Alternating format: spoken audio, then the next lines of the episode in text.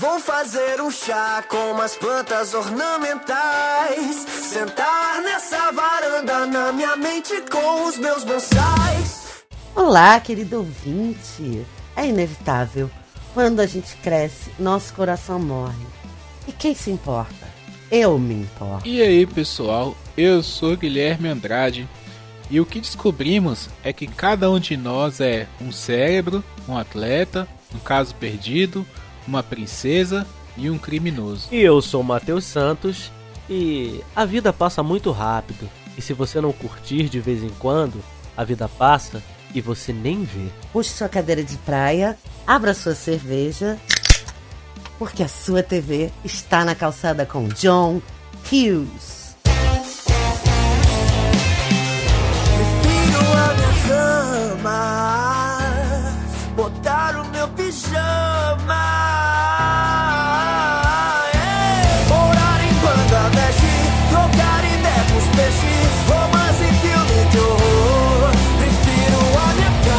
Senhoras e senhores, estamos hoje aqui para prestar um tributo a um grande roteirista, diretor, produtor, um revolucionário do cinema que 10 anos e alguns dias atrás partia para o plano superior.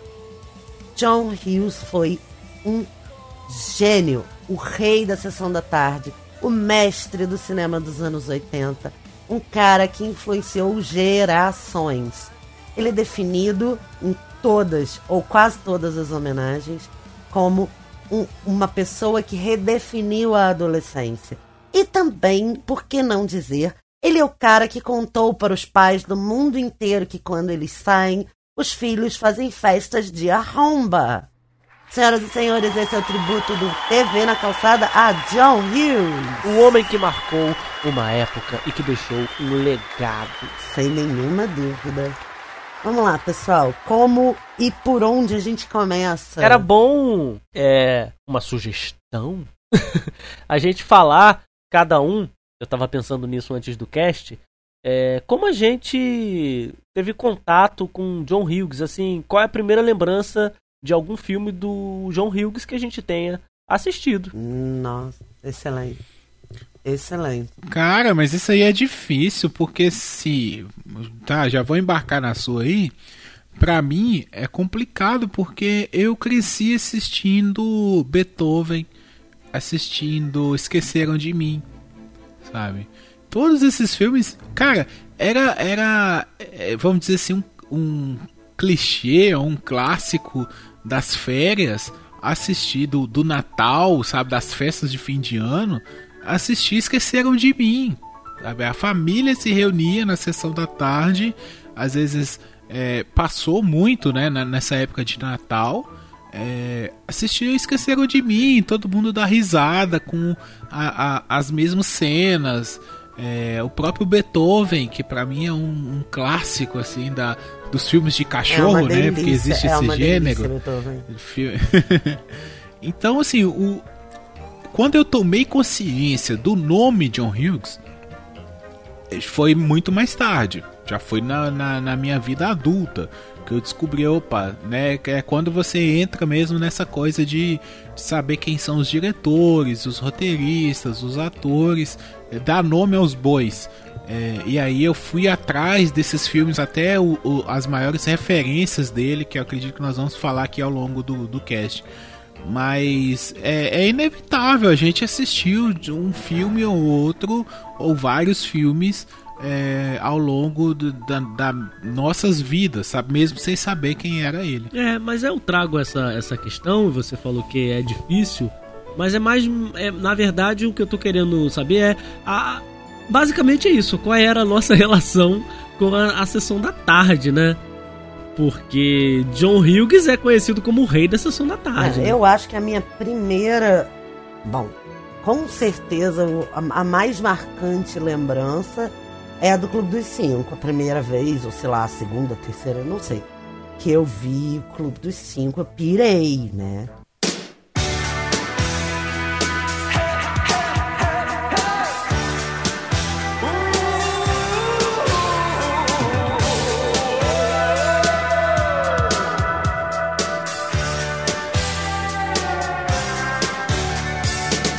Hoje vai ter surra de crush aqui, né, Brasil? Porque eu sou nascida em 1977.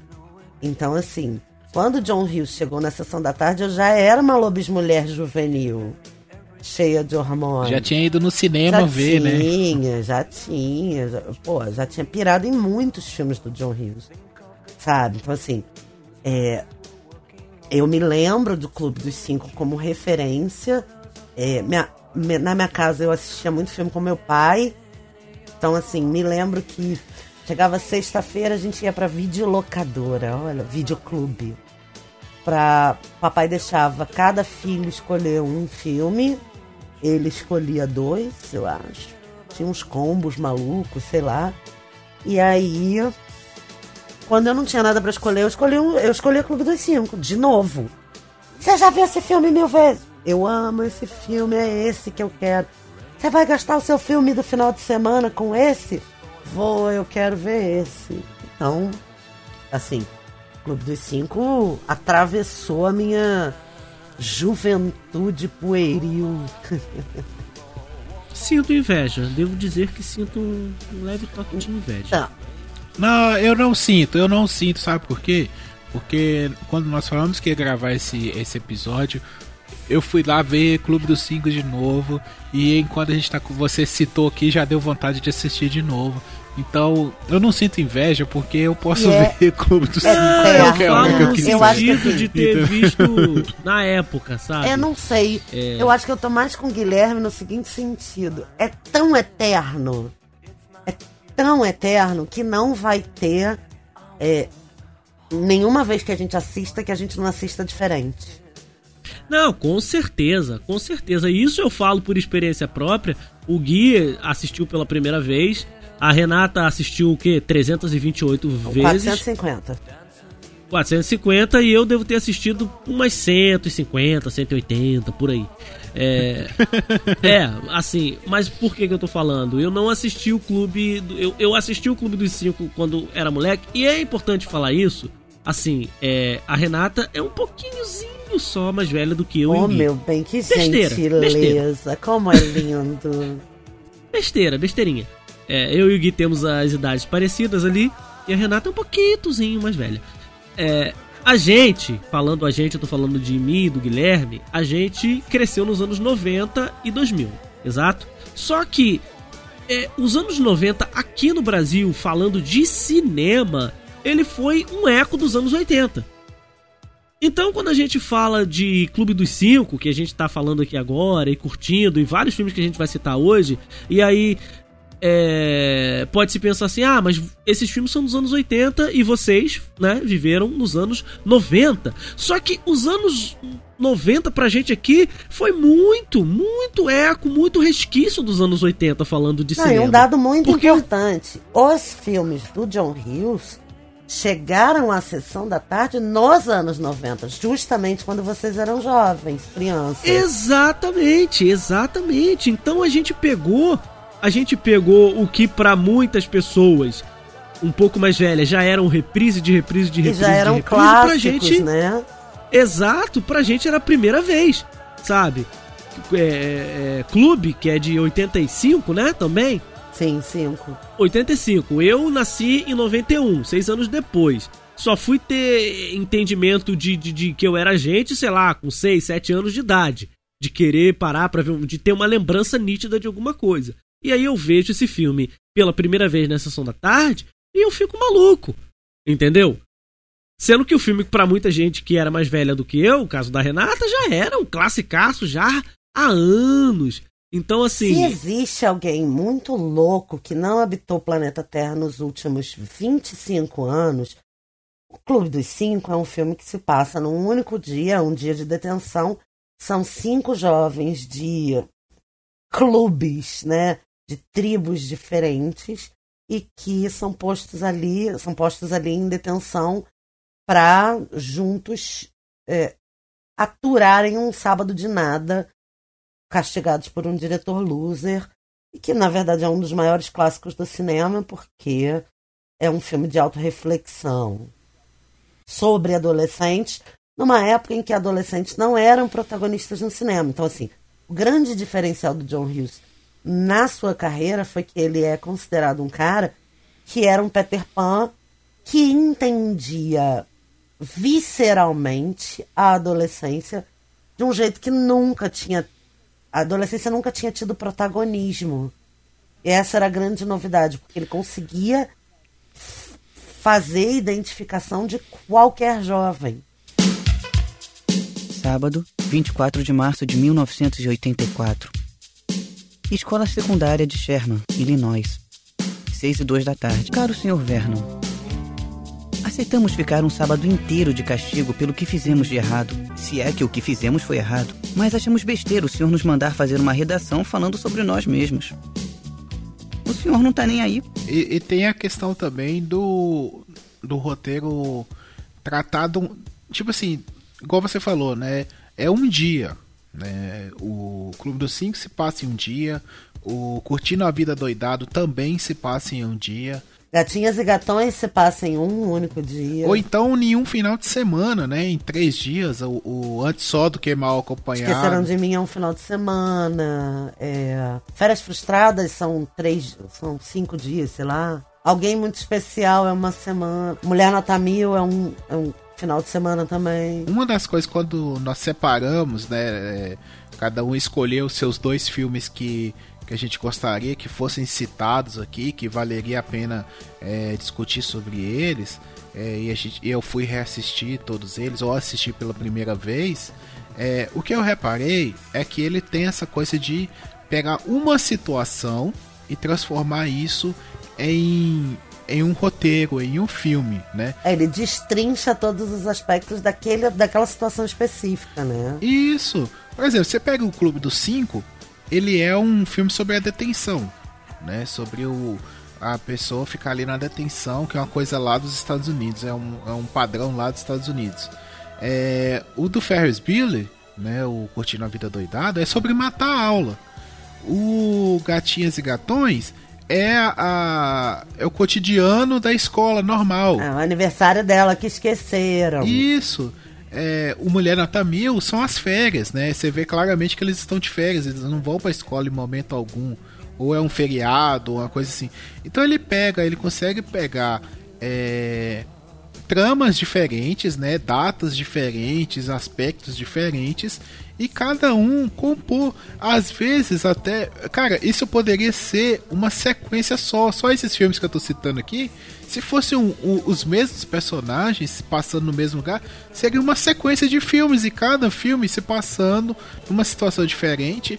Não ficaria repetitivo, sabe? Você teria uma sequência incrível. Mas ele tem, ele consegue fazer isso. Ele cria novos personagens, mas parece que você ainda tá no mesmo lugar quando você assiste tudo junto, né? É meio que uma coisa que o Tarantino também faz, né? Até tem o, o- a teoria lá do, do Tarantino e tal, que todos os filmes estão ligados. O do John Hughes também tem isso. Parece que todos os filmes estão ligados, eles, eles têm uma conexão entre eles. E o próprio Tarantino já admitiu que John Hughes é uma das maiores inspirações dele, né? Assim, ele é uma grande referência. O John Hughes ele tem essa coisa de. É, e eu trago até a, a- a- no início quando eu falei, ah, como que a gente descobriu o John Hughes e tal. Ele tem essa coisa de influenciar, mesmo quando a gente não sabe que está sendo influenciado pelo John Hughes. Isso é muito Não, e louco, não né? importa que tipo de adolescente você foi. Você vai se identificar num dos filmes dele. Exato, Ponto. porque a gente cresceu assistindo é, Sessão da Tarde.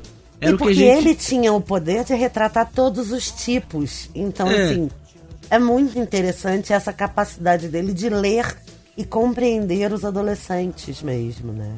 É, o Clube dos Cinco, né, que é o que a gente tá falando um pouco mais aqui, é, é sensacional como ele consegue, o que, o que ele faz nesse filme. Ele pega, assim, um único cenário, basicamente, que é uma escola ali, né, ele coloca é, os jovens ali, cada um representando um estereótipo. Você tem o Emílio Esteves fazendo o atleta, você tem o, Anthony Michael Hall fazendo o nerd, você tem o Judy Nelson fazendo o, o, o rebelde, você tem a Molly Ringwald, Ringwald é isso? Molly Ringwald. É. fazendo a Patricinha e você tem a Ellie Sheedy, ou Shed. Isso, Chiris, perfeito. Ah, então fica com a minha primeira pronúncia fazendo a, a Ellison, que é a, a esquisitinha. E. Exato. E é, e, é, e é louco, você vai assistindo. O, o, o, o Gui é, é, é bom a gente ouvir o que o Gui tem a dizer, porque ele assistiu recentemente, ele não tinha visto ainda, né? Ele não tem a memória tão afetiva quanto. Nem, nem a minha e nem a da Renata, inclusive. Nossa, eu É. sou muito apaixonada. é assim como os personagens eles são aquilo porque a sociedade diz que eles são né é como se eles é como não eles vivem dentro daquelas bolhas sociais né e, e quando você tem o, o, o conflito deles no final que é quando eles extravasam é a- eles dizem assim ó, a, a patricinha fala assim olha você não me entende porque você você é um nerd eu sou. Eu tenho que agir como uma, uma patricinha porque eu tenho que ser assim. Aí o, o, o Anthony Michael Hall fala: Porra, como é que você pode dizer que eu não entendo? Eu também sofro pressão. E você tem todo aquele conflito. Cara, é. E. Em contrapartida, você tem um filme de sessão da tarde. Só que é um filme de sessão da tarde profundo pra caraca, velho. E aí, é, deixa eu fazer um, um pequeno parênteses, que é um, um paralelo com os filmes que a gente tem hoje em dia. A gente tem hoje muitos filmes quando a gente vai falar de drama, porque o, o Clube dos Cinco não é comédia, tá? Ele é caracterizado aí como. É, cinco jovens se encontram num. num- num- num- Ele ficava na sessão de comédia romântica da locadora. é, e aí juntos vão aprontar altas confusões, mas não é nada disso, é um drama, tá? Assim como o Rock, um lutador, não é um filme de boxe, e sim um drama, Clube dos Cinco não é um filme de comédia, e sim um, um drama, tá?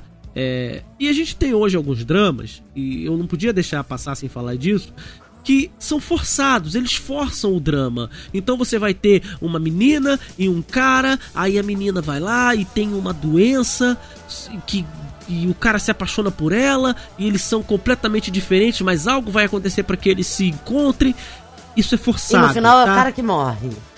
E no final é o cara que morre, você tem uma música. Isso é drama forçado. É alguém querendo fazer você sentir dor. É alguém querendo fazer você se sentir é, conectado quando você claramente não tem conexão. É, desculpa se você gosta desse tipo de filme, mas pra mim isso é um drama extremamente forçado. Por que, que eu tô falando disso? Porque o Clube dos Cinco ele não é um drama forçado. Ele tá colocando em tela sentimentos que todo mundo sentia na época e que sente até hoje. E hoje não vai Isso ter um que eu acho sensacional. De curiosidade da Rê, porque a gente, conforme for falando dos filmes, eu vou falando as curiosidades de cada filme. O Clube dos Cinco reza a lenda que foi escrito em quatro dias. Quatro é, dias. eu ouvi essa história. E de todas as lendas que rondam a fidelidade do John Hughes aos atores que ele amava, então você vai ver vários atores passando por diversos filmes. É, um deles é o Anthony Michael Hall, que faz Mulher Nota Mil, Gatinhas e Gatões, é, Férias frustradas, Férias que ele roteirizou. Frustradas, que é uma história inspirada nas férias do próprio John Hughes mesmo. Quando você vira o Anthony Michael Hall, na década de 80 ele tá num filme do John Hughes. Ponto. E ele tinha escolhido esse cara pra interpretar ele nos filmes. Então, os personagens do Anthony Michael Hall são autobiográficos. A genialidade do John Hughes é tão grande que o cara, muito antes dos massacres escolares, de Columbine, de qualquer outro evento grandioso nas, nas escolas, na detenção do Clube dos Cinco, o personagem do Anthony Michael Hall é pego com uma arma no armário dele porque sofria bullying e muita pressão. É, não fica claro no filme se ele estava pensando em suicídio ou em assassinato em massa. Mas, cara, muito antes, o John Hughes antecipou esse fato. É uma unanimidade entre os atores e todas as entrevistas que eu assisti, que foram muitas mesmo, é, falam isso. O John Hughes escrevia os roteiros muito rápido, muito, porque ele tinha inspiração, sentava, fechava a porta e. E depois ele ia trabalhando detalhes do personagem, aceitando é, é, sugestões dos atores e tal. A cena inicial de Clube dos Cinco é uma citação do David Bowie, que foi uma sugestão da Ellie Sheedy, que ela um dia fez para ele, e aí do nada, ele nunca mais falou no assunto. Quando ela foi assistir a pré-estreia, ela viu lá, porque ele conseguiu conversar com David Bowie e pedir a ele a citação. Mal sabiam todos eles que estava nascendo um dos maiores clássicos do cinema mundial, né? E essas crianças nas quais vocês cospem e que tentam mudar os seus mundos são imunes às suas consultas. Têm consciência de tudo o que acontece com elas. David Bowie. Assim, não foi a primeira vez que eu vi o Clube dos Cinco, não. Eu já tinha visto ele há um, uns anos atrás, mas vi uma vez só. É, da mesma forma, Curtindo a Vida Doidada e o Gatinhos e Gatões. É... Mas assim, para mim esse filme agora fez mais sentido, sabe? Porque, sei lá, pela passagem do tempo, eu tô me tornando uma pessoa que é mais observadora mesmo do, dos detalhes eu tô aprendendo a, a, a ver a, a, as, os filmes, as séries e buscar alguma coisa a mais, buscar alguma coisa para minha vida mesmo. É, então, assim, eu. Quando eu falei com, né, com o Matheus que eu não sinto inveja de quem viu esses filmes na época, é, porque eu acho que se eu fosse um adolescente eu não absorveria o tanto que esse filme pede pra gente absorver, sabe? E eu acredito que se eu ver esse filme de novo, eu vou absorver mais coisas ainda e cada vez mais coisas. O Clube dos Cinco, eu acho que merece um episódio especial aqui só pro Clube dos Cinco, tá? Porque Cara, tem muita coisa pra gente destrinchar, sabe? Só, só, só, só a cena que os, que os cinco sentam no chão lá, né? E cada um vai falar da, da, da, sua vida e de por que, que eles estão ali na detenção, né? Por que, que eles realmente estão na detenção. Só aquela cena já é um cast inteiro, sabe? Pra gente discutir várias coisas. Mas, assim, eu vejo é, esse filme como um clássico, realmente. E quanto ao John Hughes, essa questão que a Renata trouxe, essa curiosidade, eu acredito, eu acredito que ele escrevia mesmo tão rápido o roteiro. Porque os roteiros são simples. Mas como para mim as grandes histórias elas não são sobre a como se diz assim a passagem, a aventura. Elas são sobre os personagens. As grandes histórias são sobre as pessoas que vivem as aventuras e não sobre a aventura em si. Né? Você tem grandes aventuras no cinema que se não fosse os personagens, era só mais uma. Sei lá, vou pegar um clássico aqui da literatura e que é um clássico do cinema também, que é O Senhor dos Anéis. O Senhor dos Anéis sem a trama do Frodo e do Sam é apenas mais um filme de fantasia, sabe? Mas quando você tem a relação Frodo, Sam e depois o, o Smeagol, é, ali você cria, sabe? A, é, a grandeza do filme está ali. A grandeza da obra está ali. Da mesma forma, o, o John Hughes ele tem essa, essa sensibilidade de trazer a humanização para os personagens. É, você se identifica muito fácil com os personagens, sabe? E com a Renata falando aí que ele ouvia muitas pessoas, então acredito que ele também trazia as experiências das pessoas para os filmes dele. Né? Então é, é, é muito fácil você se identificar com um tipo de filme que fala sobre você né? Eu escolhi essa frase de entrada quando eu revi o, o filme no final, né? Ele fala, é, todo, nós descobrimos que em cada um de nós existe um atleta, uma, uma princesa, um, sabe? Dentro de nós existe um pouquinho de cada personagem do John Hughes, sabe? E a cada filme dele que a gente assiste, a gente descobre um pouquinho da gente. Ah, e uma coisa super importante de pensar no, no John Hughes no Clube dos Cinco, especificamente, é o seguinte: tem uma cena que é com o Carl, o faxineiro, que é o, interpretado pelo John Capelos. É, o Carl entra e tá discutindo, começa uma discussão, né, de que é, eu vejo a vida de vocês, eu ouço a conversa de vocês, eu conheço o que tem no armário de vocês, sei tudo da sua vida e eu tô aqui, vocês estão aqui. É, que é dele com o John Bender, né? Uma discussão dele com o John Bender, que é o personagem do Judd Nelson.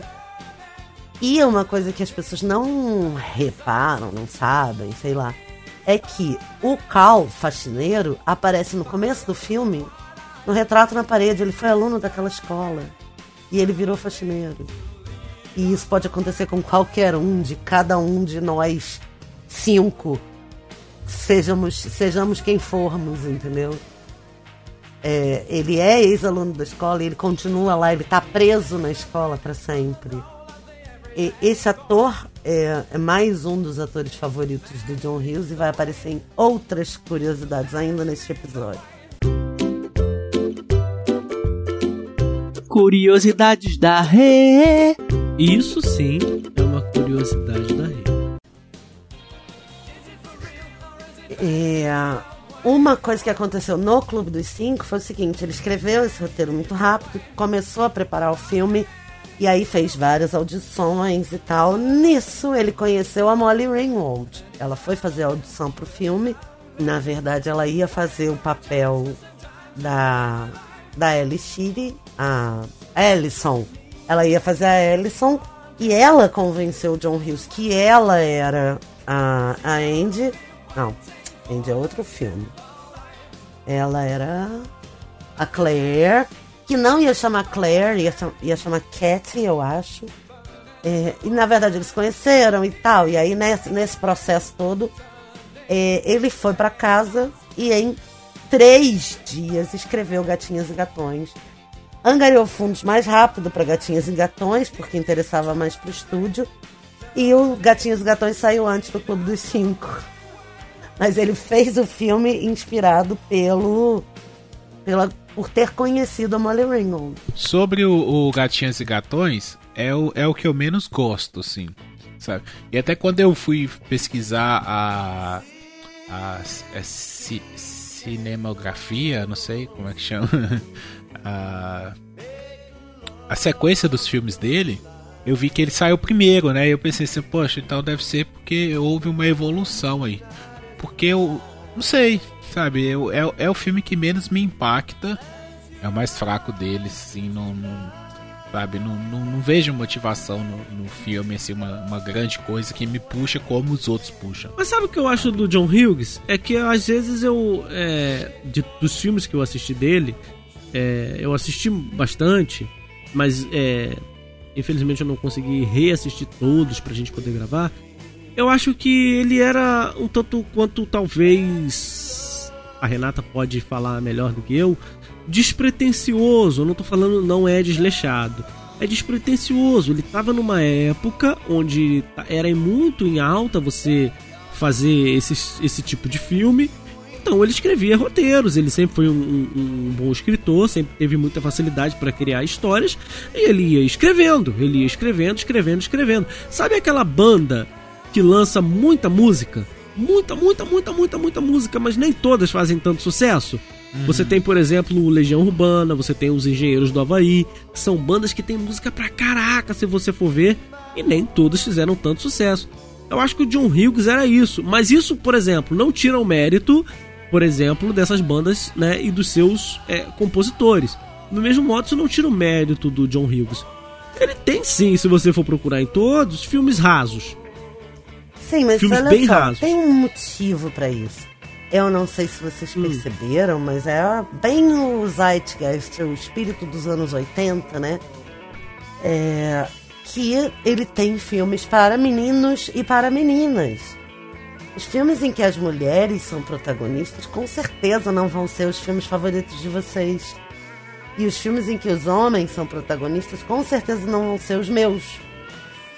Olha, tá, olha, nem sempre. É, não, mas é, é porque naquele momento do tempo, Gatinhas e Gatões, a, a, a Garota de Rosa Shocking, Alguém Muito Especial, não eram filmes feitos para meninas. Sim, e lá na época. filmes, isso, e outros filmes como Curtindo a Vida Doidado, é, Mulher, Mulher Nota Mil, Mil. o Antes do que Mal Acompanhado, eram filmes para meninos. Sim, exato. É bem Lá divididinho isso. assim. E é, o Gatinhas e Gatões é um filme muito importante porque ele foi o filme de lançamento da carreira do John Hughes como diretor, né? É, eles estavam esperando, ninguém apostava no Clube dos Cinco, justamente por ser tão. Ah, é um cenário só, é baixo orçamento, é só diálogo, diálogo, diálogo. Né? Ninguém esperava isso, por isso Gatinhos e Gatões saiu antes. Mas existe uma citação na hora que a, a, a, a Molly Ringwald tá conversando com o pai e eles estão no sofá e aí ela, ela vira e fala assim, ai, por que que, por que que dói tanto se apaixonar? E aí em inglês ele é, é crush, né? Agora que tá na moda no Brasil, olha só que chega 30, quase 40 anos mais tarde aqui. E aí o pai dela fala assim, que aí que já era uma coisa muito inovadora pro tempo, tá?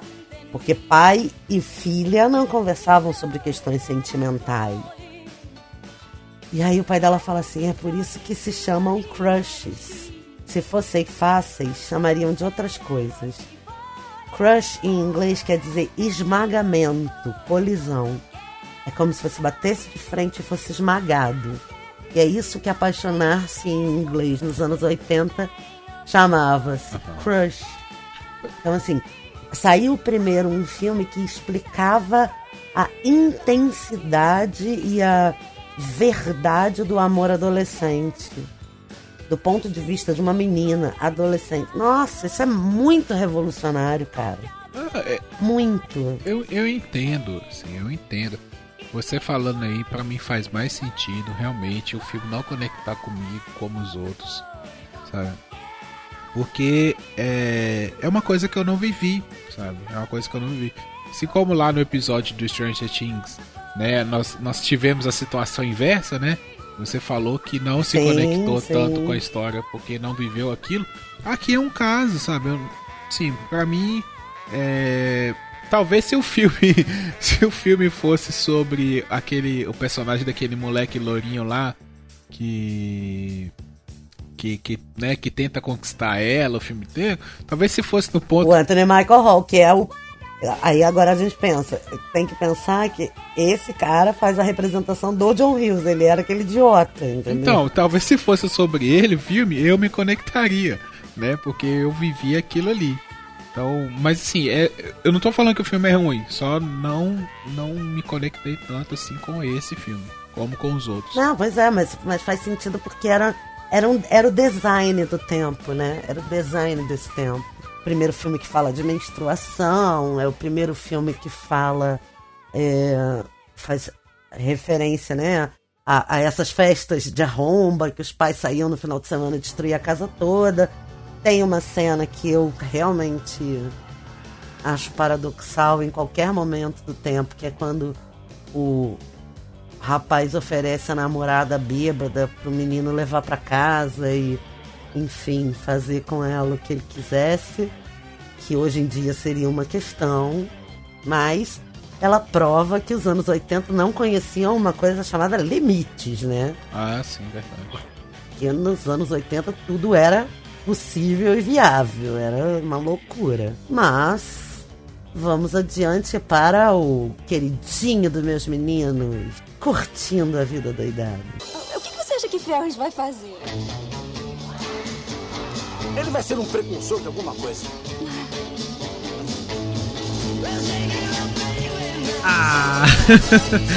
Cara, é, curtindo a vida doidado, eu tenho uma. Eu tava assim, pensando. Hoje, durante o meu dia, poxa, hoje a gente vai gravar sobre o John Hughes. E eu pensando sobre o que a gente ia falar e tal. Eu tava pensando na minha relação com, com curtindo a vida doidado e é, é um pouco parecido com essa relação que a Renata tem lá com o Clube dos Cinco. É, eu amo o Clube dos Cinco, a gente já falou aqui e tal.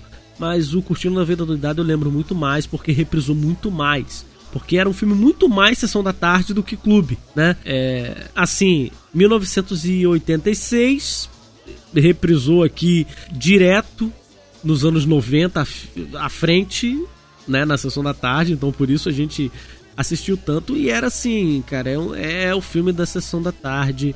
Assim, eu fecho os meus olhos, eu não sei, a Renata, eu tenho certeza, e o Gui não sei, mas eu vejo certinho assim, eu escuto certinho assim, aquela, sabe, aquela vinheta da sessão da tarde. Ele vai aprontar altas confusões, curtindo a vida doidado hoje na sua sessão da tarde. Cara, aquilo era era era certo que a gente que eu ia parar qualquer coisa que eu estivesse fazendo para assistir sessão da tarde. Assim, se for falar de impressão inicial é isso. Eu, eu simplesmente amo esse filme. Se eu fosse fazer um top 10 de cinema, não seria um top 10, seria um top 9, porque curtindo a vida doidado estaria lá cativo tem o seu lugar. Eu só queria dizer que no Curtindo a Vida Doidada eu sou o Cameron. Claramente eu sou o Cameron. então o filme é para você, porque o Curtindo a Vida Doidado, acho que a Renata vai concordar comigo, é um filme pro Cameron, é para ele.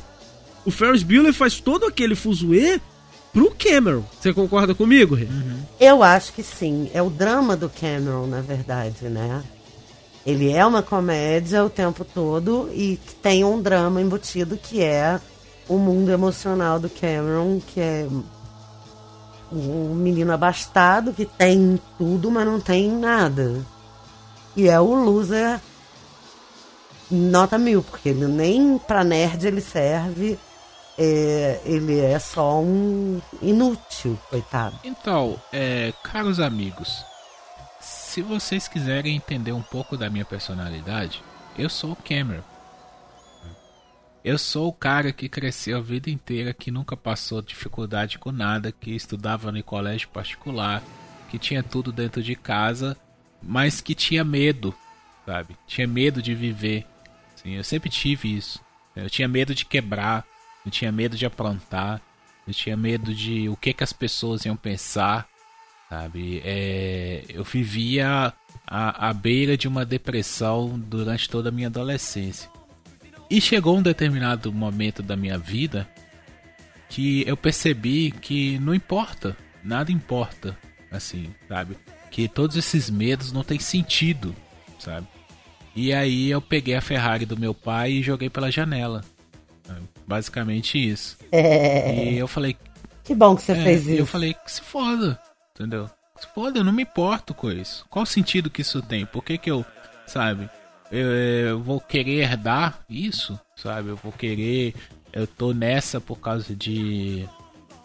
de que, do que que eu vou receber dos meus pais lá no futuro, sabe? Não, eu tenho que viver a minha vida, sabe? E é o famoso eu vou deixar de ser hoje para ter é, amanhã. Entendeu? É basicamente isso. Então, quando eu, eu tava revendo agora também, é, porque eu assisti esses filmes, já deve ter mais de uns 5 anos que eu vi esses filmes. É, quando eu assisti agora, eu falei: caraca, cara, é isso, sabe? Eu, eu passei por isso e não percebi.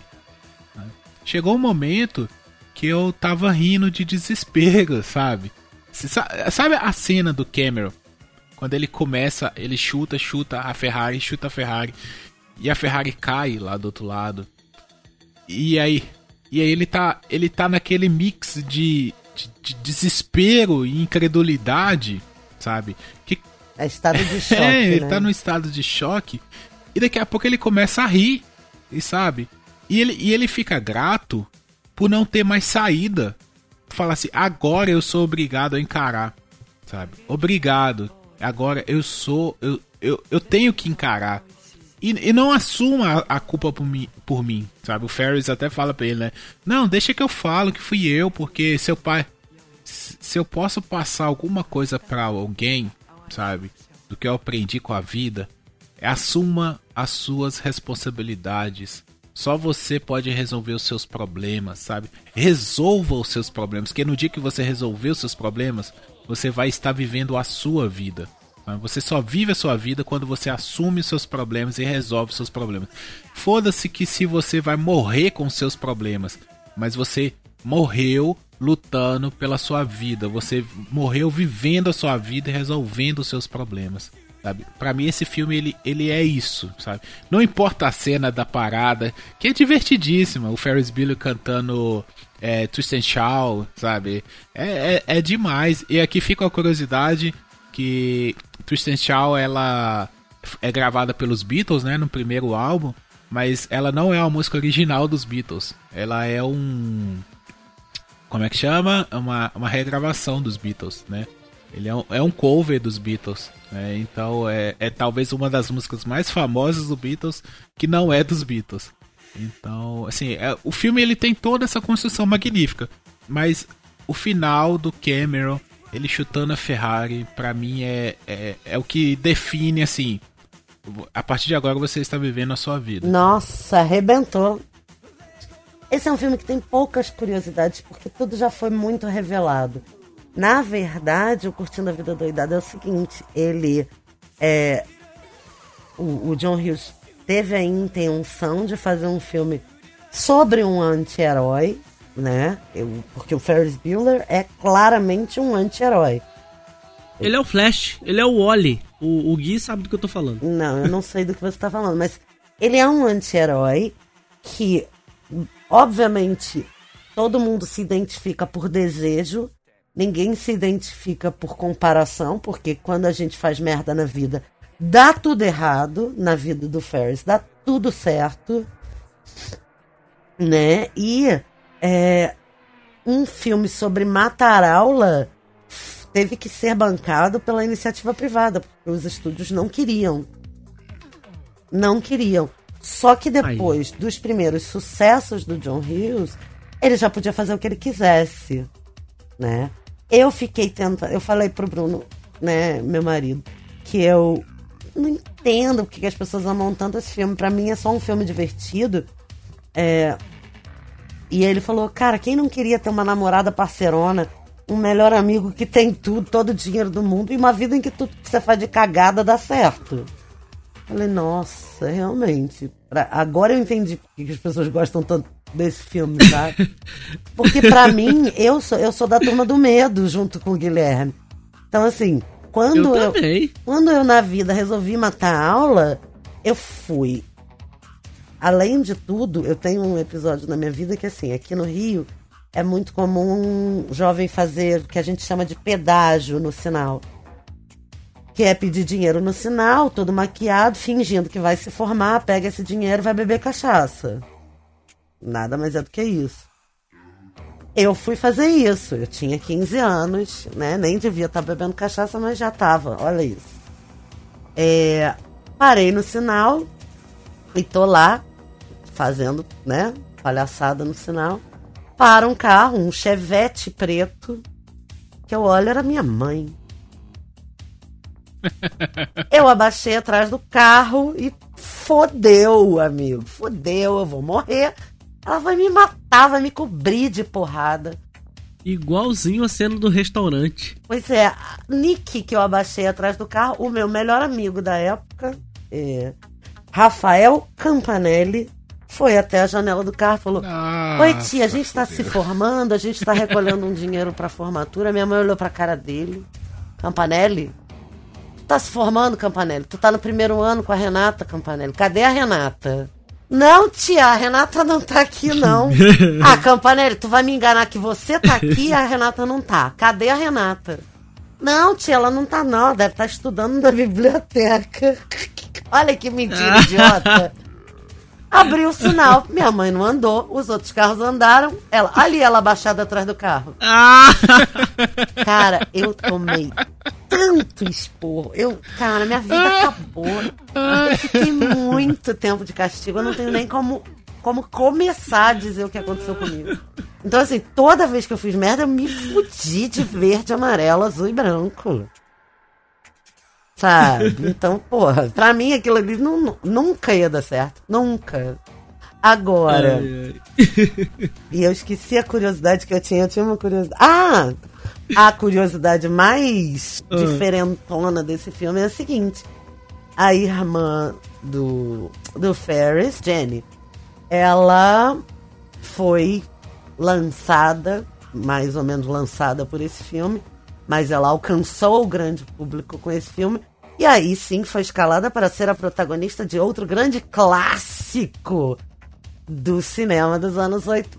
Exatamente, Dirty Dancing.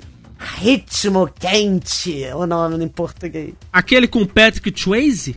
Aquele maravilhoso. Crush do Matheus.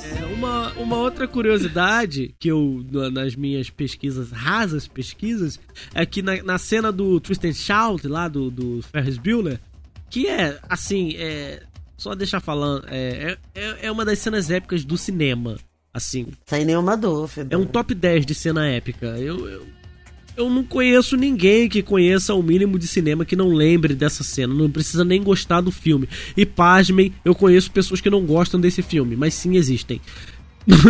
é, Essas pessoas, ainda bem que essas pessoas não fazem parte da nossa audiência. pois é, mas existem, existem sim. É, ele tava. O, o, o Matthew Broderick, o, ele tava com. Que é Matheus, né? Meu xará. Ah, é verdade. ele tava com, acho que com a perna machucada e tal. Então ele. Eu acho que ele. A coreografia que ele faz ali no, no- nos Beatles é, ia ser mais legal. Ele ia fazer mais algumas danças e tal. Você pode ver que ele só, só canta e tal. E, e se mexe pra lá e pra cá. Mas ele ia fazer mais algumas coisas. Talvez dançar. Talvez dançar junto com as meninas. Mas não fez porque tava sei lá, com a perna machucada, com o joelho machucado, algo do tipo. E também, outra coisa é que. E que o bom que ele não fez essa coreografia, porque ele ah, ficou perfeita do jeito Sim, que ficou foi, né? perfeito do jeito que foi. Ficou perfeito. E também que o filme, ele. ele. ele foi gravado de uma maneira que é muito rara acontecer no cinema. Ele foi gravado de forma linear de como a gente vê. Ah, sim. Sim, Ele- isso eu também, isso eu também pesquisei. Ele é um dos poucos filmes mesmo que é gravado na sequência Exatamente. cronológica do que vai ao ar. Raramente isso acontece no cinema. Geralmente eles gravam, sei lá, dependendo. Ah, o ator tá disponível, então vamos gravar as cenas desses caras aqui. Vamos gravar primeiro as cenas de diálogo, depois as cenas de efeito especial. Né? Geralmente é assim, eles gravam primeiro o que tá na reta, o que dá pra gravar. Nesse filme, não, eles gravaram exatamente como a gente vê. É uma curiosidade é, é legal também. E o seu xará Matheus, Matthew Broderick, diz na homenagem que foi feita, linda por sinal, eu recomendo, assistam no YouTube, é, da na ocasião da morte do John Hughes, no primeiro Oscar, que é o Oscar 2010, é, sem o John Hughes, foi feita uma homenagem de seis minutos, que é muito raro acontecer no Oscar, exclusivamente para uma pessoa. É, nessa homenagem ele diz que há 25 anos ninguém. é, não, eu tenho muito orgulho de dizer que não passa um único dia sem que batam no meu ombro e perguntem: Ferris, é seu dia de folga? e ele também diz isso em entrevistas recentes, ou seja, há 35 anos, Matthew Broderick é encontrado na rua pelas pessoas e dizem: Ferris, é seu dia de folga? E ele tem muito orgulho disso, porque afinal de contas ele é o protagonista de um dos maiores clássicos do cinema, né? Do- dos anos 80. É, mas merecia, né? cara? Porra, é, assim, é, curtindo a vida do gado é, é, é- é sensacional. Eu, eu gosto de uma coisa que o John Hughes ele tinha. Assim, ele pegava. Ele tinha uma, uma sei lá, cara, uma habilidade. Ele criava situações que extrapolavam a realidade, sabe? Tipo assim, por exemplo, falando de curtindo a vida. O, o Ferris Bueller, tudo dá certo pra ele. Não importa o que aconteça, tudo dá certo pra ele. Parece que ele tem o, o trevo de quatro folhas master, né? Porque não importa o que aconteça, tudo vai dar certo pra ele. Mas assim, ao mesmo tempo, é, você acha que aquilo pode ser crível? Porque ele cria um personagem. O John Hughes ele tinha essa, esse dom de criar personagens tão cativantes, tão carismáticos, né? Então, assim, Ah, também temos que mencionar o Sr. Charlie Sheen fazendo seu primeiro papel de drogado. é um prelúdio, um prelúdio, né? Não é? Era, uma. Como é que chamam? Profecia. Olha a profecia. Uma profecia do que viri, ve- veríamos ah, há alguns anos no, no, no futuro.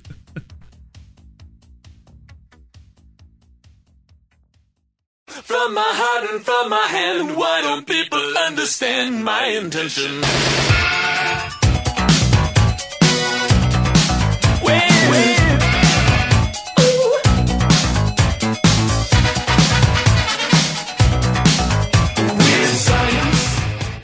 Mulher Nota Mil é um filme no qual dois nerds, ah, nos seus computadores super high-tech, que na época não existiam, resolvem fazer uma macumba intergaláctica com uma boneca e criam uma mulher perfeita, a saber, a estonteante Kelly LeBrock, Ah, Kelly Brock. que hoje tá destruída, que eu não sei se vocês sabem, ela foi casada com o Steven É. Seagal, sofreu violência doméstica por anos a fio, e ela precisou fazer milhares de plásticas, ela tá horrível. O Steven Seagal acabou com a cara dela. Eu não tive coragem de ver como está a Kelly Lee Brock é. atualmente. Eu preservei a Kelly Lee Brock dos anos 80 na minha Acho maravilhoso você fazer isso, porque E manterei assim, acho inclusive. digno. Comentem, meninos. Filme de menino, vocês que vão comentar, eu só vou trazer curiosidades. Cara, é, Mulher Nota Mil foi, assim, também, se- também Sessão da Tarde, é claro. Assim, a gente já... a esse Como episódio... foi é, do Sessão Rios, da Tarde Brasil, porque o filme tem muita putaria. Né? Pois é, como passava, né? Como, como passava. Mas tinha aqueles cortes, né? Mas que Aqueles fica implícita a putaria. Aquilo que eu falei, os anos 80 não conheciam limites. É. Aí você tem. Você, é, você- eu acho isso legal que você tem o, o Anthony Michael Hall totalmente diferente do que a gente vê ele lá no, no Clube dos Cinco que a gente comentou. Mas também Aqui vale tá- lembrar que é autorreferente do John Hughes. Então é um outro aspecto do John Hughes que a gente não conhecia. É, aqui você tem. Exatamente. Aqui você tem o, o, o, o Anthony Michael Hall taradaço.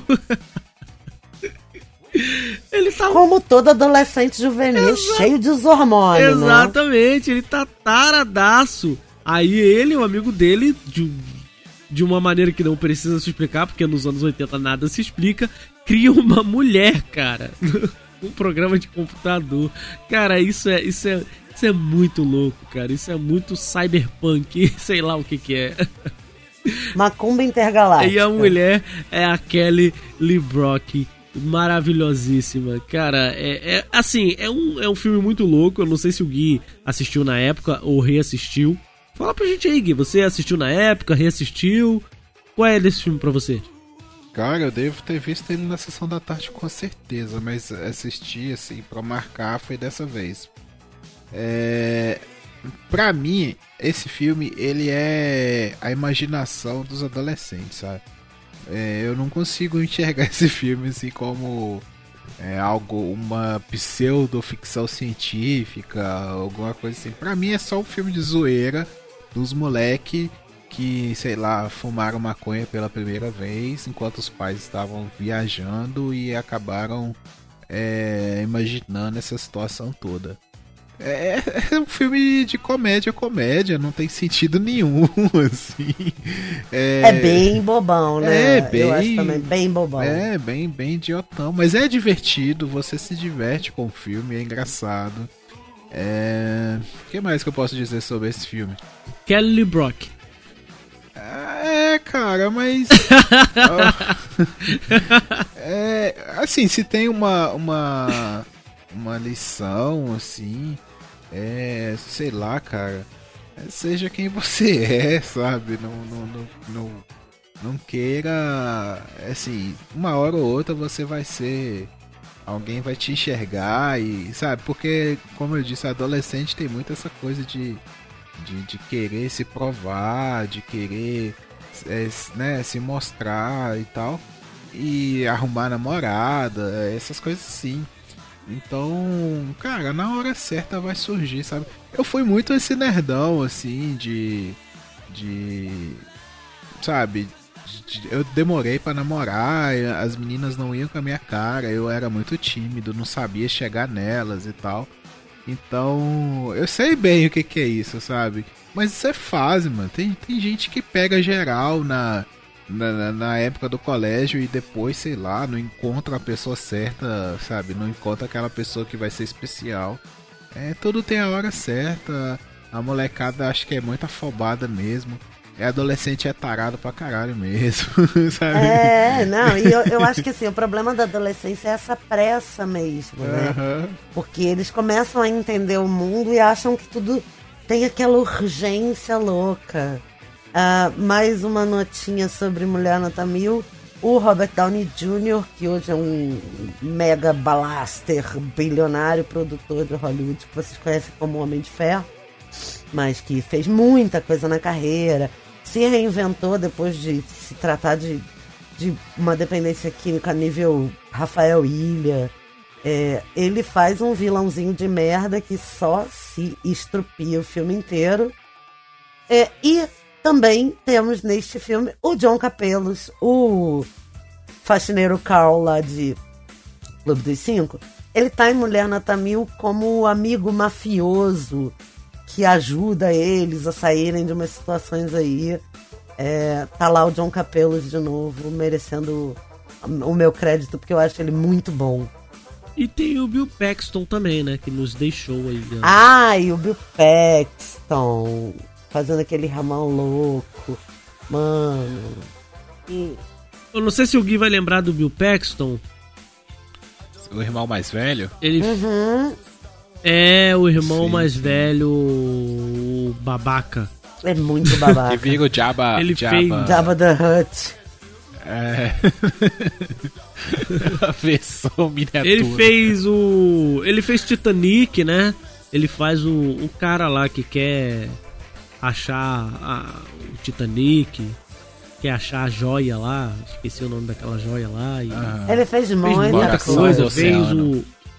Fez Alien, fez Alien o resgate. Olha, olha como é, que- olha como é que minha memória é uma merda. Eu não lembro as porra dos trem que eu tenho que lembrar. Mas eu lembro que a joia do Titanic chamava Coração do Oceano. né? Você lembra do nome da joia. O nome do raio da joia você o lembra. nome dos atores, dos Maravilha. personagens, eu não É por lembro. isso. Maravilhoso. É por isso que esse. Que esse, que esse A- que o espaço do, do HD do Gui tá ocupado com essas coisas, Brasil. Que não serve pra porra nenhuma.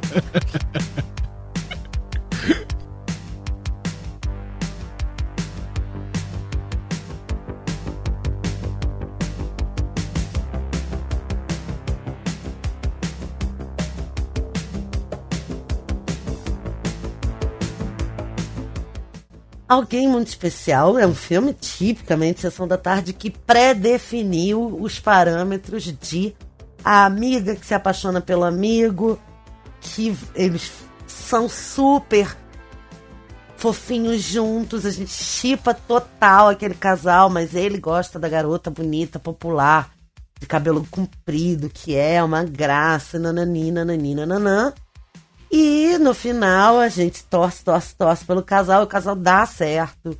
Então, Alguém Muito Especial é o filme que é, lançou aí, né, pro mundo uma galera bem interessante. É, nosso amigo querido Eric Stoltz é o protagonista do filme. Um rapaz pobrinho, mecânico, amigo da menina mecânica também. Mary Stuart Masterson. É, Lia Thompson, do De Volta pro Futuro. E aqui, e aqui, essa referência lá em Stranger Things passou, passou direto, né? Porque o casalzinho Rob e Steve é um casal do Exatamente. alguém muito especial. Exatamente. Inclusive, e aí eu preciso dizer pra vocês que o legal de rever alguém muito especial, pra mim é o seguinte, foi o seguinte, ah, contando uma história da minha vida, eu quando quando o Bruno me pediu em casamento, a gente foi marcar o nosso casamento no cartório, a gente saiu do cartório e furou a orelha, eu e ele. A gente tem um furo de orelha romântico pra marcar o dia que a gente decidiu se casar. Ai, que da hora. É, a gente tem. É o terceiro, o Um terceiro furo de orelha buraquinho aqui. O terceiro brinco, É meu isso. e dele. Ele também já tinha dois, eu também já tinha dois. E a gente fez um juntos. Um, a gente botou o mesmo brinquinho, Ah. um em cada um. Aí depois vocês foram fazer uma, sei lá, uma pinchação. Não, garoto. Algo Era pra do marcar, tipo, como se fosse uma tatuagem no nosso corpo. E aí a gente marcou o brinco. E esse, depois revendo dois filmes do John Hughes, O Clube dos Cinco, em que a Claire dá o brinco dela de brilhante pro, pro John Bender no final, né? E o brinco, que é o símbolo máximo do alguém muito especial. Quando você ama alguém, você não vai dar um anel, você vai dar um brinco. E quando eu revi o filme, eu falei, gente, isso é muito referência da minha infância. Quando eu cheguei na idade adulta, o que, que, eu, que, que eu imaginei? Olha a ideia criativa que eu tive. Vou fazer um furo de orelha. Então, assim, esses pequenos detalhes dos filmes do John Hughes vão marcando a vida da gente de um jeito que a gente nem sabe mais o que, que a gente criou, o que, que ele inventou. Por exemplo, coisas muito importantes como a estética do movimento grunge nos anos 90 com as camisas de flanela. Seis anos depois de Clube dos Cinco, e o grande rebelde do filme tá de camisa de flanela. Da onde você acha que eles tiraram isso, gente? Sabe? É uma, são, são pequenas influências que a gente vai levando pra nossa vida, né? E que não adianta, mano. É assim. A gente aprende as coisas, elas vão ficando no fundo da nossa mente, né? E Alguém Muito Especial não é um filme muito especial, muito destacável. É um filminho romântico, bonitinho. Eu escolhi Alguém Muito Especial para estar aqui por causa disso, porque ele tem essa esse carinho de ser o primeiro filme que o amigo e a amiga adolescentes se amam, mas não sabem. E aí a moça de fora, que é a idealização, é que vem para revelar isso, sabe? Então, assim, por isso, esse carinho. E, de novo, pelo meu carinho pelo John Capelos, que tá em alguém muito especial, como Duncan, que é amigo do, do protagonista, amigo do Eric Stoltz lá. É, tá lá o John Capelos de novo. E que se você não assistir na sequência, você fala só, eu acho que eu conheço esse cara de algum lugar. Por que beijou minha orelha? Por que está segurando minha mão? Cadê a sua outra mão? No meio de dois travesseiros. Travesseiros, coisa nenhuma! Antes só do que mal acompanhado. Ô, filme bom, viu? Nossa senhora, eu dei muita Cara, risada. viu? 1987. Confesso que eu não me lembrava desse filme. 1987. Não lembrava desse filme e eu me divertia muito. Obrigada, Matheus, por ter escolhido esse.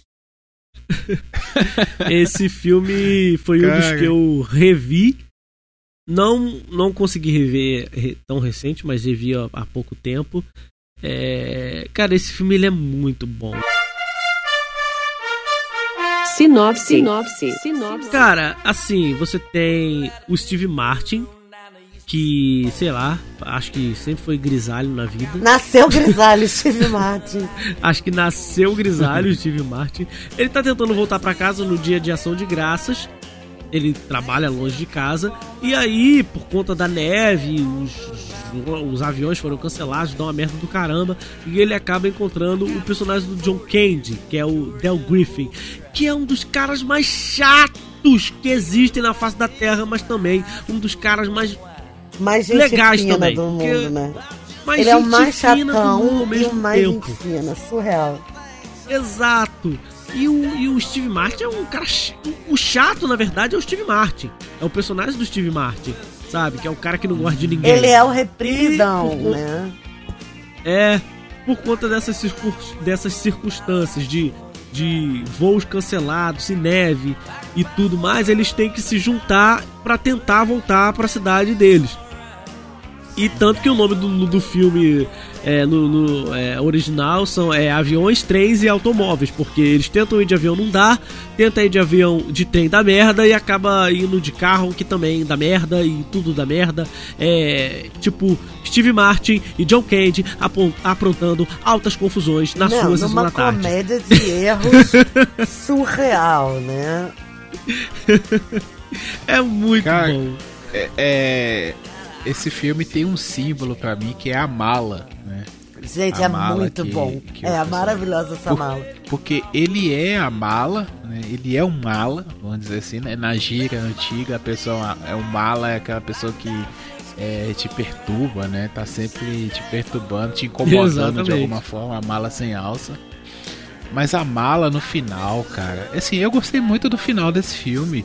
Ele, ele, sei lá, ele dá uma virada pro, pro sentimentalismo no final, sabe? Que você se compadece do, do, do personagem, sabe? E a mala to- toma um significado tão gigantesco, sabe? No final do filme, não sei se vocês pegaram isso também, mas, cara, assim, eu. A eu- mala era a vida dele, é, né? se- porque assim, a gente fica, até pelos olhos do, do, do personagem do Steven Martin, a gente fica assim, mas por que, que esse cara tá carregando essa mala desse A mala ela tem um destaque no filme todo, né? E você fica, pô, mas. Aí ele fala assim, ah, é que eu sou um vendedor e tal, eu sou representante, então ele tá, tá sempre vendendo e tal. Assim, O ah, John vai apontando, o John Hughes vai apontando pra mala, né? Isso. Aí você pensa, ah, beleza, deve estar cheio das mercadorias dele e tal. E- Mas no final, tipo assim, é. Spoiler. Spoiler. Spoiler. Spoiler. Spoiler. E já dá pistas, né, que a esposa dele não está viva. Eu, no meio do filme, eu já tinha percebido que talvez ela não estivesse viva quando ele conversa Sério, com a eu não saquei, eu não saquei. É por causa da- dele conversando com a foto, sabe? Da, da- dele, ele, sei lá, ele tem uma relação ali com a foto que que parece que ela não está viva, sabe? Eu fui confirmar depois, mas aí eu, eu já tinha, pensado, ah, eu acho que ele ele não não é, a esposa não está mais com ele assim. Eu Aí- não saquei, mas eu posso não ter dado o devido valor, porque eu não dei o devido valor a esse filme. Hum. Eu assisti esse filme fazendo outras coisas, sabe aquela coisa? Ah, tô aqui Ah. tô fazendo outras coisas. Não, mas E aí, quando o filme fica muito bom mesmo, aí eu sentei. Ah. Então, assim, por isso que eu posso ter perdido essa referência. Sim, sim. E aí a, a, a- a questão da mala, né? Quando ele. Você vê que a vida dele está naquela mala, cara, você fica, pô, cara, mas é por isso, sabe? Sabe por que, que esse é cara. pesadão esse final, É, maluco. sa- sabe por que esse cara ele, ele é assim? É porque ele já perdeu tudo, cara. Sabe? Sabe por que, que ele não se importa do de, de, de ficar esperando no aeroporto? Sabe por que, que ele não se importa de perder o trem, do trem tá quebrado, de ter que puxar essa mala? É porque ele já perdeu tudo, ele não tem mais o que perder, sabe?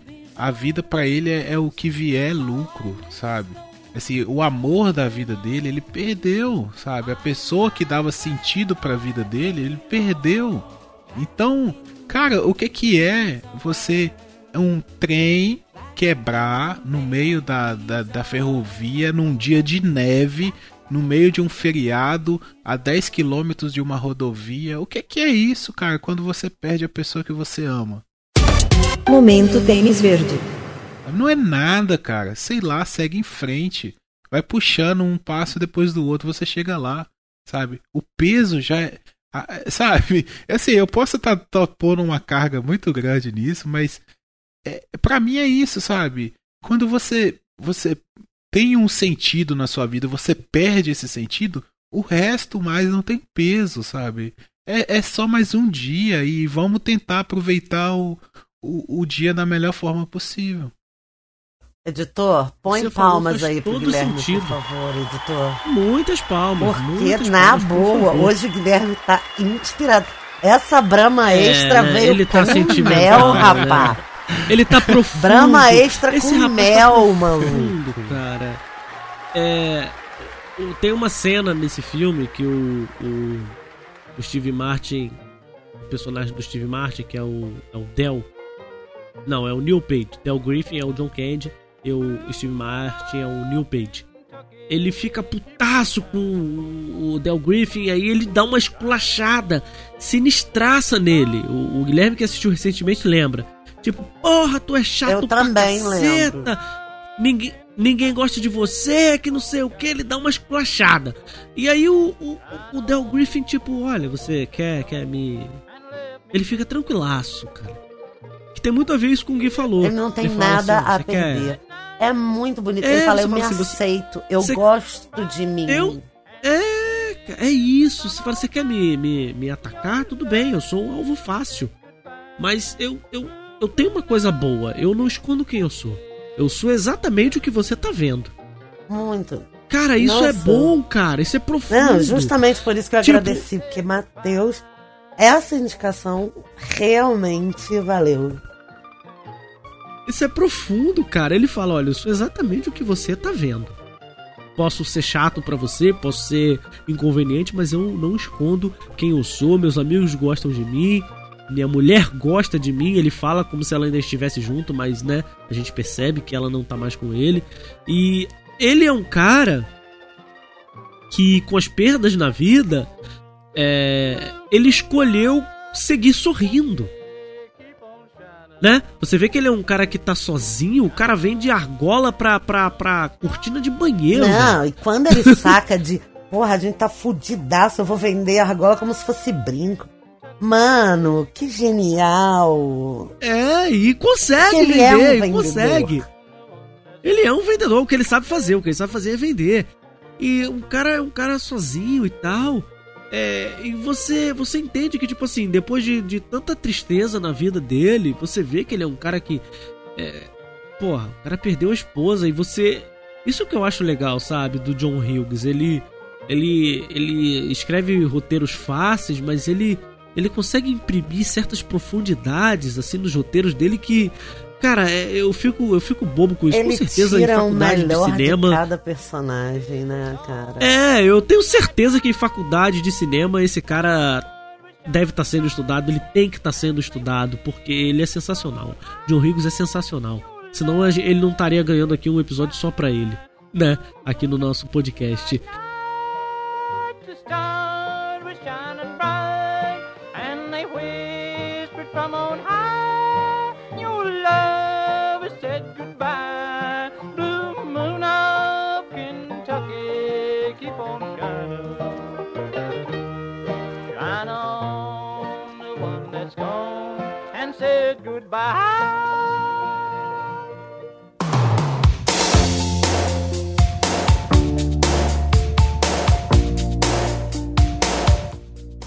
Pessoal, encaminhando pro fim, eu não podia deixar de mencionar um dos filmes que mais me influenciaram, assim, na minha infância e adolescência, que é A Garota de Rosa Choque, que na verdade vinha para o nosso Brazuca como A Garota de Rosa Shocking.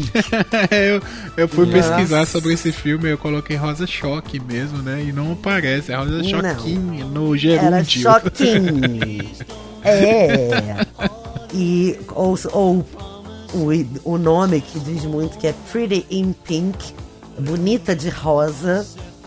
É, só pelo por três pequenos motivos. O primeiro, a minha crush gay, que eu prometi no episódio passado que eu ia falar, tá aqui.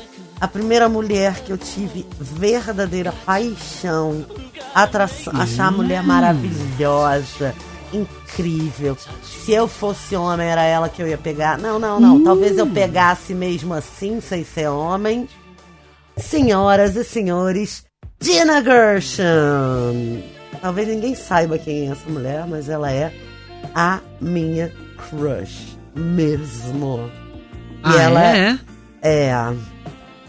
Meu bem, eu assisti Face Off. Quando, como, como chama Face Off? A outra face. Esse, esse filme. Eu assisti só por motivos de Gina Gershon. Ela é a mulher do Nick Cage. Eu sou louca por essa mulher. Eu acho ela maravilhosa. Linda. Aí vi de novo a garota de rosa Shocking. É. King. E nem achei tão gata assim na infância, não, na adolescência, não, tá? É agora mesmo o meu negócio com ela, já percebi. Eita! Eita, é. Olha o Bruno O, animadaço o editor aí, sabe disso. Que ele, o editor vira pra mim e fala assim: traz pra nós, mamô. Ah, a gente se Não resolve. Então eu, eu precisava falar disso. Precisava falar também que, do mesmo jeito que o John Hughes fez o primeiro filme em que o clichêzão da amiga que tem crush no amigo ficam juntos, ele fez o primeiro filme em que o menino e a menina podem ser só amigos, que é, é que a, a, a Andy, a personagem da Molly Ringwald, e o Duck, o impressionante, maravilhoso John Cryer. O Alan de, de Two and a Half Men, pra mim. Exatamente. Eles são só amigos mesmo. E eles são amigos até o final. E ele dá os ataques de pelanca de ciúme, mas ele gosta dela como ela é, de verdade. Duck, me desculpa, tá? Ah, tudo bem, mas você vai sair com aquele cara? Ele é seu namorado? É. Bom, você vai gostar dele. Ele não é igual aos outros caras, sério. Não, não dá, Andy. Você me magoou mesmo. Não é possível que você seja tão idiota. Ele vai usar você e jogar fora depois. Eu teria morrido por você. E daí, o que, que eu ia fazer? Ele me convidou pra sair, eu gosto dele. Se eu odiasse ele porque ele tem grana, presta atenção. Se eu odiasse só porque ele tem grana, seria a mesma coisa que ele me odiar porque não tem, você entende? Você não pode fazer isso e se respeitar. Você não pode. Eu vou tomar essa decisão, tá? Claro, você pode fazer o que quiser. Você está falando assim só porque eu vou sair com o Blaine? Blaine? O nome dele é Blaine. A Andy não dá pra acreditar. Você vai sair com um cara com um nome desses? Só porque eu vou sair com o Blaine não significa que não posso ser sua amiga. Afinal, não muda nada o que eu sinto por você. Ah, que bonito. Eu tô muito feliz. Olha, é o seguinte, Andy, eu não tô nem um pouco interessado se você gosta de mim ou não. Porque eu vivo pra gostar de você. E eu não posso mais gostar do que gosto. Por isso, quando tiver o seu coração espalhado pelo inferno e tiver debaixo astral, não adianta me procurar pra ajudar. Eu não vou te ajudar porque. Porque, pela primeira vez, você não vai poder contar comigo, entendeu? Então, é, ele dá força pra ela ser feliz com o cara que ela. Ele aprende a confiar que ela tem que ficar. Então, assim, muito maneiro ter uma referência de amizade de homem e mulher, né? Porque do mesmo jeito que você tinha o clichê do menino com a menina tem que ficar junto no alguém muito especial, nesse filme eles não ficam juntos. Eu nunca tinha me conformado com isso. Mas depois de adulta, eu aprendi que essa foi uma importante referência para que eu pudesse acreditar em amizade de homem e mulher, né? E por fim, porque esse filme mostra muito claramente como a liberdade dos homens na moda era muito maior nos anos 80 do que é hoje. Sabe? Como os anos 80 não conheciam limite, os anos 80 também não conheciam limite com moda.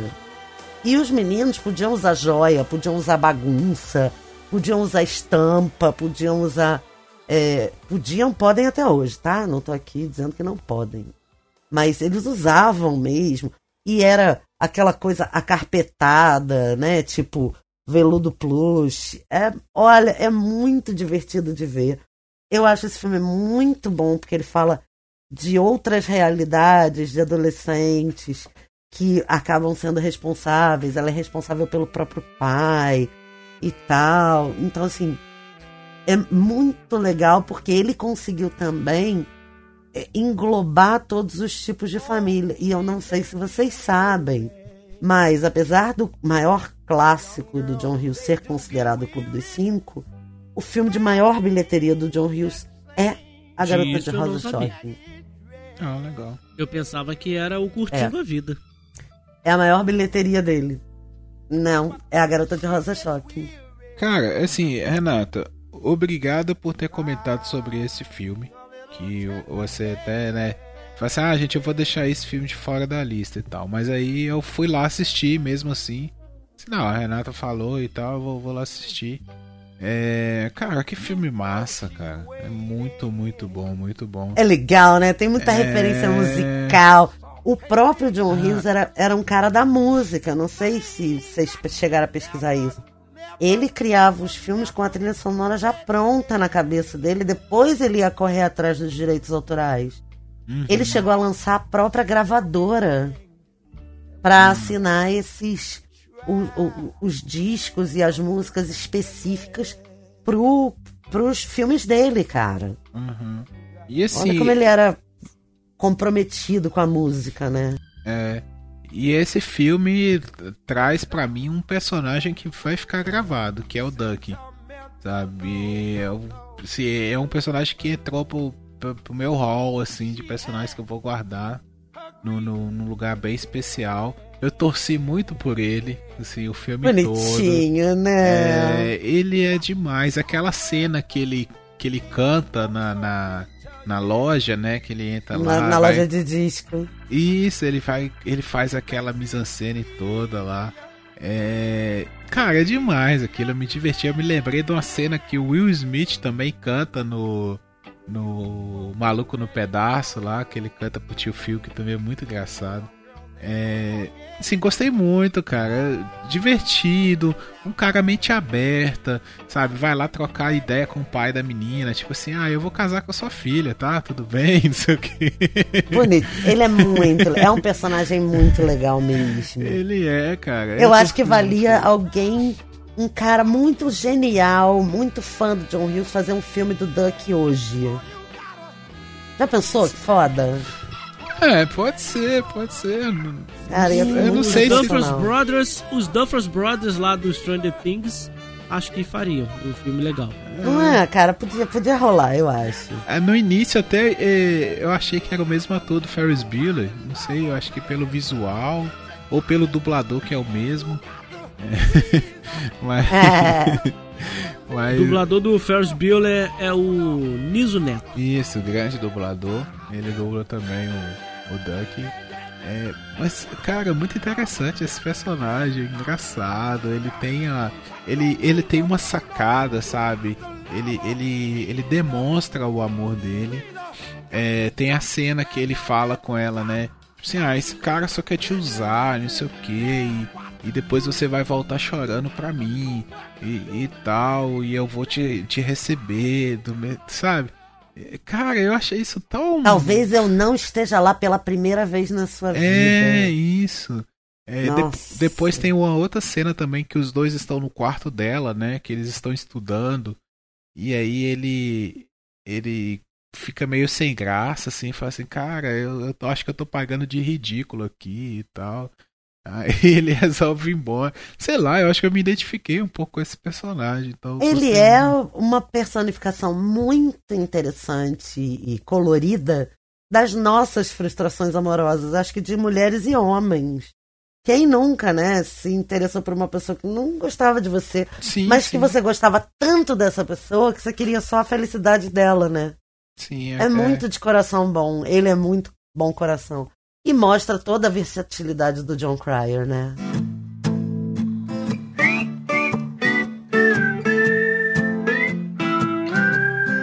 Vou fazer um chá com umas plantas ornamentais. Sentar É, um- uma coisa muito interessante de falar sobre o John Hughes é o seguinte: desses filmes todos que a gente falou aqui, os sete, é, inclusive mais uns quatro, sei lá, todos se passam em Chicago, que era a cidade natal do John Hughes, que, é, que era onde ele morava. E existe, real oficial, a John Hughes Filming Locations Tour, que é um tour pelas locações dos filmes dele, que todas são casas de verdade. A casa do Esqueceram de Mim, a casa do Gatinhos e Gatões, a casa do Ferris Bueller, a casa. Tudo no subúrbio, nos arredores de Chicago e tal. E são casas de pessoas de verdade, tá? Só pra vocês saberem isso. Tipo, não é. Ah, é uma casa que ele foi lá e. Não, era uma casa real. As igrejas, o lugar onde Fulano estacionou o carro. Aquela ali é a garagem de onde eles tiraram a Mercedes. Aquela ali, eu não sei onde, não sei que, é da Ferrari. Aqui é o calçadão por onde aconteceu aquela passea aquela parada do Ferris Bueller, etc, etc, etc. Então, assim, é, e é um puta culto em Chicago. É, é caríssima a turnê, então algumas pessoas pegam as referências e fazem sozinhas e tal. Mas é, eu acho que era legal de dizer porque é, realmente é uma, uma referência muito viva né, na memória de Chicago, porque foi tão homenageada em todos os filmes do John Hughes. A gente começou esse cast falando do, do Clube dos Cinco. Eu só queria falar sobre a música, a música Don't You Forget About Me, do Simple Minds, que toca no filme, que é o tema do filme. Essa música ela tem uma curiosidade que a banda Simple Minds foi oferecida a ela, né, pelo estúdio, pelos produtores para gravar a música e eles falaram não. Aí eles ofereceram pro Billy Idol e o Billy Idol falou não, ou não deu tempo de gravar ou não quis. E aí eles ofereceram de novo pro Simple Minds. E aí acho que alguém aconselhou para eles gravarem, ou eles, ah, vamos gravar. E aí o, engraçado é que eles gravam a música, a música se torna nada mais nada menos do que o maior sucesso da banda. É, um, um dos maiores hits da década. Exato, e o Simple Minds nunca fez nada tão grandioso quanto Don't You Forget About Me. Então, assim, acho que eles são muito gratos pelo estúdio ter insistido para que eles gravassem a música, senão a música teria feito sucesso na voz do Billy Idol ou sei lá de quem. É uma curiosidade legal que eu queria ter trago quando a gente falou, mas acabou passando, mas eu não queria deixar passar. Eu queria encerrar dizendo que para mim foi um prazer imenso, inenarrável este episódio. Não só por dividir essas conversas, dividir esses filmes com vocês, mas por é, a gente ter tido o, o, privilégio né, de revisitar essas memórias queridas e fazer essa homenagem no momento em que se completa um ciclo de uma década do falecimento desse grande homem que deixou um grande legado. E por mim é isso. Façam campanha do, do episódio especial sobre o Clube dos Cinco, por favor. Faça aí, pede no comentário, pede no grupo do Telegram, por favor. Eu quero fazer. Nossa, vai ter três horas. O filme tem uma hora e meia, o episódio vai ter três horas. Por favor, por favor, façam isso. Eu reitero o que o Gui falou. É, dá, dá muito o que falar. Eu agradeço, só para finalizar, eu agradeço muito a, nossa host por sugerir essa pauta para falar de John Hughes, que assim, eu, eu amo esse cara por tudo que ele fez. Como eu digo, ele pautou uma época, então eu só fico agradecido de poder ter falado sobre os clássicos desse, desse, desse cara. John Hughes maravilhoso. Eu espero voltar aqui pra gente poder falar de Clube dos Cinco. E enquanto o povo não vai comentando, não vai fazendo campanha, a gente faz o que a gente quer, porque o cast é nosso, a gente que manda. Né não, Brasil? É verdade. Um beijo pra vocês. Vamos continuar aí aprendendo com John Hughes a fazer aquilo que a gente ama e fazer por prazer. E fiquem até o final aí, porque a gente vai deixar de presente para vocês essa música maravilhosa. Exatamente, não. Não se esqueça de nós. Não, somos só um cérebro, um atleta, uma princesa, um caso perdido e um criminoso.